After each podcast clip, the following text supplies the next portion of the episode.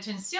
Oggi sono qui per parlarvi di un manga edito da Planet Manga che è un'altra trasposizione di una light novel. Abbiamo parlato di recente di alcune appunto trasposizioni a fumetti di light novel piuttosto popolari in Giappone che appunto ricevono degli adattamenti anime e anche degli adattamenti manga. In questo caso sto per parlarvi del volumetto numero uno di I viaggi della strega, The Journey of Elena.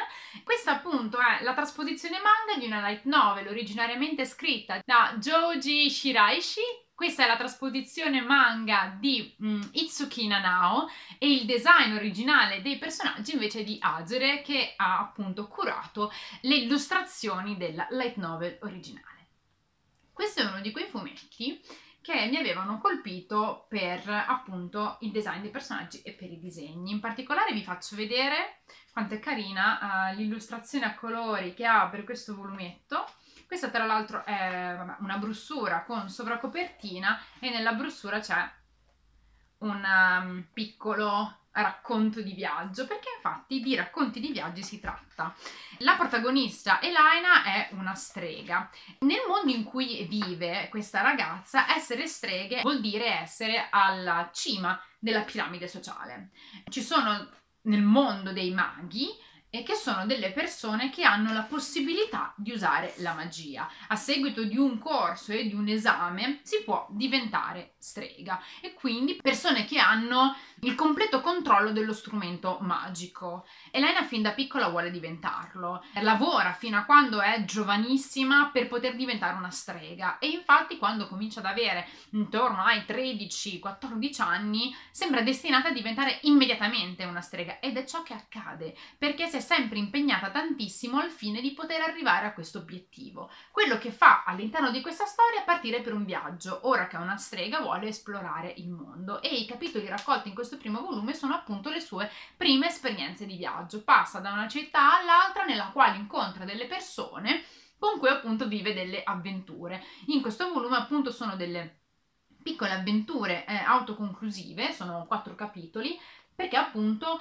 sono ciò che accade alla protagonista nel momento in cui si reca in un luogo nuovo. Credo che questo fumetto, tra l'altro, sia col botto perché il primo racconto il suo primo racconto di viaggio. Intanto vi faccio vedere qualche tavola perché mi piace molto il design di questi personaggi, in particolare quello della protagonista.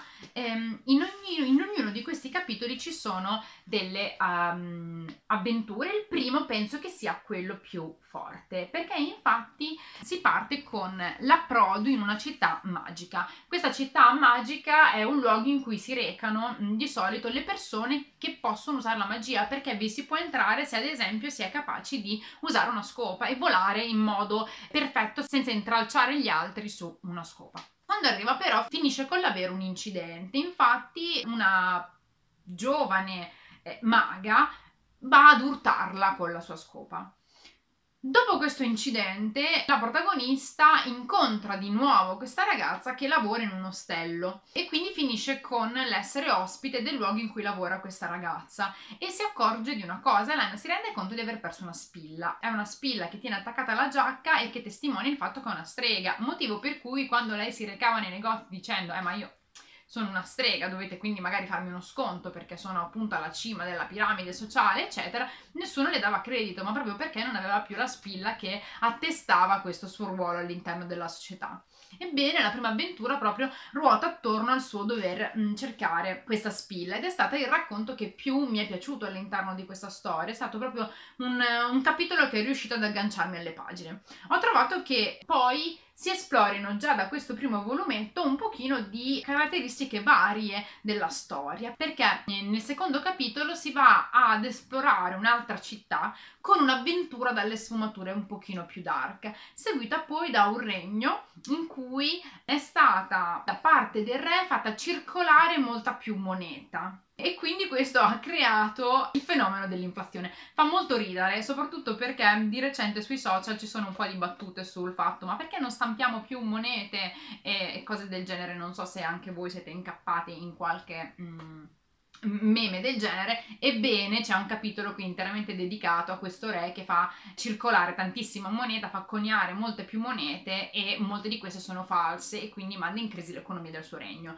Infine il primo volumetto si conclude con invece un capitolo dedicato alla storia, a un po' di background story della protagonista.